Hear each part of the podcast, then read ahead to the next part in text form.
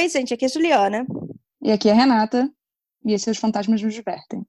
E hoje é Mais um susto dos fantasminos. Uh!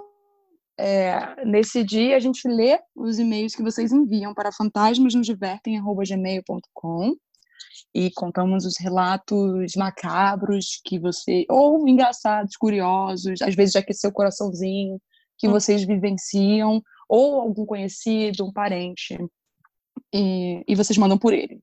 Então é isso. Só para contar para vocês que hoje temos o retorno de Pablo e ah, se chama Mais um Susto. Muito feliz, muita bom. emoção, entendeu? Estávamos com saudade de Pablo. Oi, Renata. Oi, Juliana. Aqui é Pablo de novo. E hoje vim só contar um susto, acho que bem comum. E muitos que ouvem também já se depararam com a aparição que presenciei na história em questão. Aconteceu ainda na época da faculdade. E na noite específica estava havendo um congresso no auditório sobre assunto X, que a gente vai para garantir as horas extras curriculares. Quem nunca? Terminou bem tarde já, e meus amigos mais próximos, que tinham carro, porém moravam em sentido oposto ao meu, relataram que estavam com fome. Prontamente, meu espírito de estudante universitário, pobre já pitou o radar e disse que perto do apartamento. Ih. Prontamente, o meu espírito de estudante universitário pobre já apitou o radar e disse que perto do apartamento onde eu morava na época tinha uma pracinha com um trailer que vendia aqueles hamburgões maravilhosos, dois por dez, que todo mundo ama, e que estaria aberto no horário. Sendo assim, eu não ficava com fome e ainda escapava de ter que pegar ônibus garantindo a, carona, né? E mais maquiavélico ainda, era que no trailer específico, o meu cartão fidelidade, compre 10 lanches e ganhe de graça, faltava exatamente a quantidade de lanches que iriam ser pedidos por mim e os colegas. Ou seja, o estudante pobre já teria o jantar grátis no dia seguinte garantido. Pablo se aproveitando né? dos amigos. Ai, mas assim, esse momento aí é meio certo, porque os amigos não vão ficar indo naquele trailer. Então ele tem que aproveitar a chance que ele tem, a oportunidade. Hum.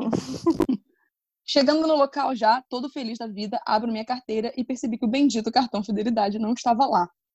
O que claramente acabava com os meus planos. Falei logo para os meus colegas que ia lá no meu apartamento, que era pertinho, buscar e que logo voltava. No que eles responderam: Mas você vai sozinho? No que eu respondi, só fazendo sinal de V, bem Inês Brasil, já me dirigindo às ruas escuras em direção ao meu apartamento. Alô, alô, Dobra graças a Deus. E bate aquele pressentimento ruim. E vem a pior aparição de todas para qualquer universitário pobre. Um fantasma? Não. Um ser bestial? Não. Um demônio? Não. Dois caras numa moto se aproximando? Sim, já sabem, né? Um desce da moto apontando arma para minha cabeça, o outro fica na moto apontando arma também. O que desce fala celular e carteira, e minha reação na hora, eu juro que não foi ter reação nenhuma. Agora, de forma robótica, entreguei o que queriam, dei meia volta aos meus colegas e disse: fui assaltado, da maneira mais natural do mundo. Meus amigos já se agitaram todos, pedindo para me acalmar, mas eu tava calma, sabe? Odeio quando as pessoas falam, se acalma, aí você, mas eu tô calma, mas se acalma, mas eu tô calma, aí você para de ficar calma. É assim que você fica irritado. Conseguiram um meio de eu me comunicar com os meus pais, me levaram na delegacia para os trâmites de BO e tudo mais, e ainda ficaram comigo um tempo no apartamento para que eu ficasse de boas. Mas juro que esse tempo todo eu estava de boas. Porém, assim que o último se despediu, eu fiquei absolutamente sozinho no apartamento e foi que eu tomei um choque de realidade para tudo o que aconteceu. E a sensação de desamparo foi muito forte.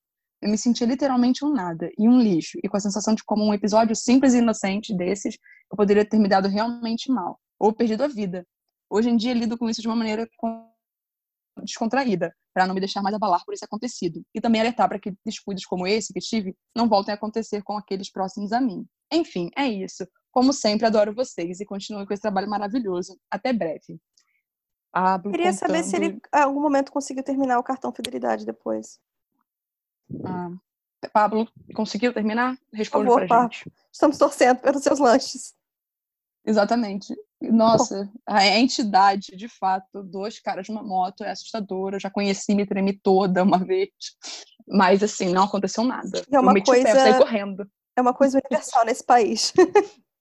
não é. importa é. em qual estado você está, não importa em qual cidade. Você sabe uhum. o que está falando. Exatamente. Bom, então, é esse veio agora é do Lorenzo e é Histórias Macabras da Minha Casa Antiga. Bom dia, boa noite. Eu sou Lorenzo de Curitiba e morei em um apartamento em um prédio de luxo que na época foi construído, era o maior de Curitiba. PS. Ah, tá. Ele falou, ele, ele botou o nome do prédio, mas ele pediu para não falar. Então é isso que não é para falar. Eu falei, mas será que não é para falar o nome dele? Não. Tá. para contexto, a casa tem 872 metros quadrados e até onde me lembro, seis quartos e uma família toda morreu. A mãe morreu por algum tipo de doença, o pai morreu em um acidente de carro e a filha se matou. Aí agora a história 1. Antes de eu nascer, a minha avó estava com câncer no estômago e ela chamava a ambulância para conversar. Minha mãe estava, minha irmã estava dormindo e minha avó estava chamando ela. Minha irmã falou para ela dormir quando ela virou para o lado, viu uma mulher muito brava e escutou na cabeça: Não acredito que você fez com sua avó. Minha irmã correu no quarto dela e ela estava vomitando. Ela sobreviveu a essa situação, mas ela veio a falecer logo quando eu nasci, 2003. 2. Quando meu pai resolveu se mudar, eles encontraram na sala embaixo de um tapete mil reais enrolados. Não era de ninguém da família, suspeitamos que seja da nossa empregada. Pegamos o do dinheiro e doamos para nossa igreja. 3. A minha história. Eu tinha 14 anos e estava sozinho na casa sem nenhum móvel, apenas uma mesa de mármore que ficava na copa. Eu ouvi um barulho na copa, então fui lá ver, pois eu achei que era meu pai. Eu entrei no cômodo e logo quando eu passei da metade da mesa, senti um frio e um sentimento de desespero. Saí em disparada, e cheguei na sala da, da TV, senti uma queimação no braço e quando levantei o moletom, tinha uma marca de arranhão.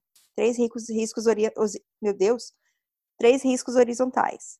Gritei pro meu sobrinho, que estava no elevador, e ele ouviu e me zoou, pois ele não acreditou. 4. Essa é do sobrinho que duvidou. Quando ele estava sozinho de noite lá, ele estava no escritório e me ligou chorando porque ouviu gritos dos quartos e saiu correndo. 5. Um dos caras que foi comprar o apartamento morreu um dia antes de comprar. Conseguimos vender depois de desvalorizar o imóvel e benzer o local. Achamos que pode ser que o apartamento ficou fechado por muito tempo e que houve muitas mortes nesse prédio. Três paradas cardíacas. Ou que é muita inveja das pessoas que causou uma energia ruim em cima da família, pois meu pai ficou rico e era filho de empregado e pedreiro. Amo o podcast de vocês, coraçãozinhos. Talvez em futuro próximo mande mais histórias. Gente, tem que, de fato, tinha que mandar benzer esse apartamento. Que coisa horrenda. Uhum. Que bom que você não tá mais lá, né, Lorenzo? Pelo amor de Deus. É. Então, o meu e-mail é do Gustavo, se chama Histórias de Fantasmas, e eu vou dar uma editada nele, porque é editada, no caso, é na apresentação. Ah, sim. Boa tarde, Juliana e Renata. Cheguei no podcast Fantasmas nos Divertem por meio de uma amiga muito querida do meu irmão, a Isadora. Já comecei a maratonar todos os episódios, vocês são excelentes. Inclusive hoje, sexta-feira 13, entrei no grupo do Telegram e fui muito bem recebido. Aí o Gustavo ele fez uma breve apresentação explicando que o TCC dele foi até sobre lendas urbanas do Rio e que ele foi logo pesquisar sobre isso tudo e ele achou sensacional. E que, gente, curiosamente, ele faz tour de assombrações e lugares que tem histórias, né, sobre um guia de tour assombrado pelo centro do Rio. E, é, e isso é super legal. E a gente então... ia fazer com então ele, deixamos para depois do carnaval e daí o mundo parou. Bem, e aí você já conhece a história. Estamos esperando. Gustavo, não Exato. esquecemos disso. Exatamente. E aí ele disse que, tipo, se a gente quisesse depois, ele podia combinar com os seguidores do podcast que são do Rio também, se quisessem. Essas coisas todas, Sim. gente. Bem legal. Isso vai então, acontecer no ele... futuro quando for possível sair de casa.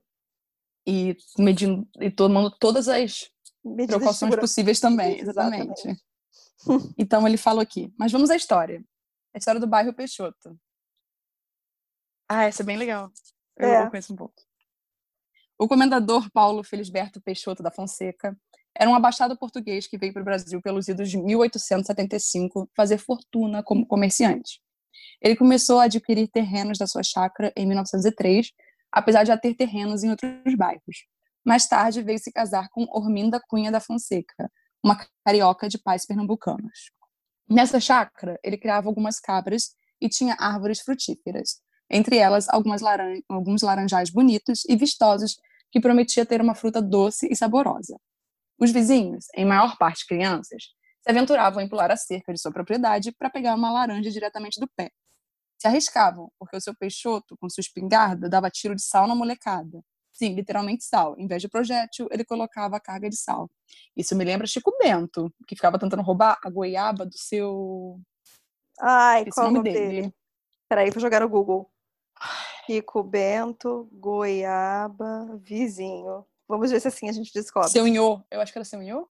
Seu, seu, seu, seu, seu, seu, seu. Hum. Peraí que ainda não achou. Seu.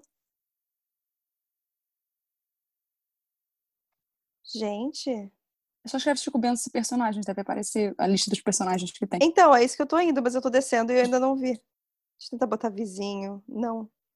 Goiaba. Nholau. Nholau, viu? Tá lá, viu? Senhor Nhô.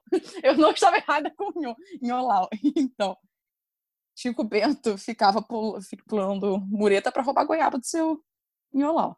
Vamos lá.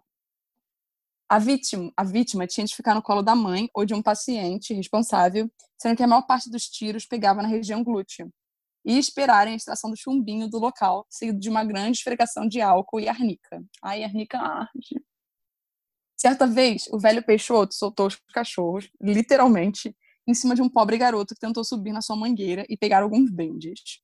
O comendador era um homem muito amargurado, sério e severo. Tinha um grande fã-clube por ser rigoroso e um pouco perverso. Sua mulher não conseguia engravidar. Dizia-se que nasciam natimortos ou deformados e que não passavam de três noites. O senhor Peixoto enterrava o corpo dos infantes no pé de uma jovem figueira. Alguns vizinhos falavam que a mulher fez promessa a quase todos os santos, e inclusive a Nossa Senhora. Só com uma bênção do tinhoso que ela ia conseguir emprenhar. Ele nunca conseguiu ser pai, não deixou herdeiros. Houve até uma acusação informal foi feita por vizinhos, quando sua esposa veio a falecer, que ele era abusivo com ela. E que, segundo os mais maldosos, que tinha até uma certa culpa na morte da pobre senhora. A notícia de sua morte não causou nenhuma tristeza, como era de esperar. Quase ninguém subia as escadas da velha casa que ficava entre as ruas Anita Garibaldi e Figueiredo Magalhães, exatamente na rua Toneleiros 316, para ver um morto ou levar pêsames à família. A repulsa era evidente. A lenda começa a se fazer quando, no dia de sua morte, novembro de 47, um estranho acontecimento se passou. Foi o caso que, tendo ficado um instante o cadáver sozinho na sala, naquela época os velórios eram feitos na casa, né? Quando um parente voltou à sala, uma grande surpresa o esperava. O defunto havia desaparecido. Houve o justificado alarme. A família, aturdida, assombrada, não achava explicação para o fato a não ser a intervenção do sobrenatural. Ao perguntarem para as crianças brincando lá lado de fora da casa, apenas uma viu um senhor com uma grossa capa preta e um chapéu enterrado na cabeça entrando. Ao procurarem por toda parte, não obtiveram resultado a fim de evitar escândalo, colocaram no caixão, para fazer peso, um grosso tronco de bananeira e depois o fecharam. Quando alguém que chegava pedia licença para ver o morto, diziam: Queria desculpar, mas não é possível, está se decompondo horrivelmente. Tivemos ordem de não abrir mais o caixão. À tarde, o funeral foi feito, com meia dúzia de pessoas, apenas a acompanhar o caixão. Porém, nas noites de novembro, sua alma ainda é vista por muitos moradores e transeuntes na pracinha do bairro. Dizem que está procurando seu corpo. Moradores mais antigos afirmam que nas noites de quinta-feira de lua nova, você pode ouvir um fraco choro vindo da grande figueira ao lado do chafariz. São os filhos desafortunados de Dona Orminda e o comendador Paulo, que não foram enterrados no terreno sagrado.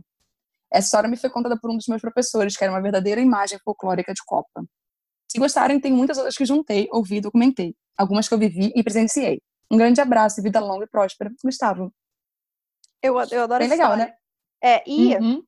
O bairro do Peixoto me lembra várias coisas. Primeiro, uma das assassinas mais famosas de novela morava lá, né? Nazaré Tedesco, hum. obviamente. E Sim. eu não sei se você lembra disso. A gente teve um professor na faculdade que era hum. obcecado hum. por Los Hermanos e botava a letra dele sempre. Sim. E eu tive que estudar a porcaria de uma letra do Marcelo Camelo, que é do bairro Peixoto. Hum. Exatamente isso. Que é o bairro do Peixoto é um barato. E os velhinhos são bons de papo. E toda vez que eu escuto o bairro do Peixoto, eu me lembro disso. Essa porcaria uhum. dessa música. Mas é só isso. E eu tenho também um amigo meu, francês, que veio pra cá e ficou na casa de uma velhinha lá. E era a casa mais estranha que eu já vi na minha vida. Era tudo rosa, era tudo rosa, era tudo rosa, todos os móveis ah, eram rosa. Pra alguém, o pessoal que tá ouvindo, porque nós, o Brasilzão de meu Deus, é. é. o bairro do Peixoto, gente, ele na verdade não é um bairro oficial, tá? Ele é tipo um subbairro, vamos de considerar. Copacabana. É, de Copacabana. Copacabana tenho certeza que a maioria de vocês já ouviu falar. Só que o Peixoto ele não chega perto da praia, porque ele é só tipo é meio que divisa de dois bairros, assim, lá pra cima. É, é, é essas assim, coisas complicadas. É, Copacabana é o antro dos velhinhos do Rio de Janeiro, mas o Peixoto principalmente. Nossa, com certeza. Sim, gente, contando para as pessoas. Nossa, olha, ajudando o Rio de Janeiro em questão de turismo pós-pandemia. Copacabana só tem velho. Entendeu? Ué, Farmácia e pessoas começar, idosas. O bairro com mais casos é Copacabana, que ela já começa assim, sabe? Sabe? É, não, você riu. Juliana, de uma coisa triste. Não, eu tô rindo porque a gente tá falando mal de um bairro, sabe? E não ah, é. Tá. Tá...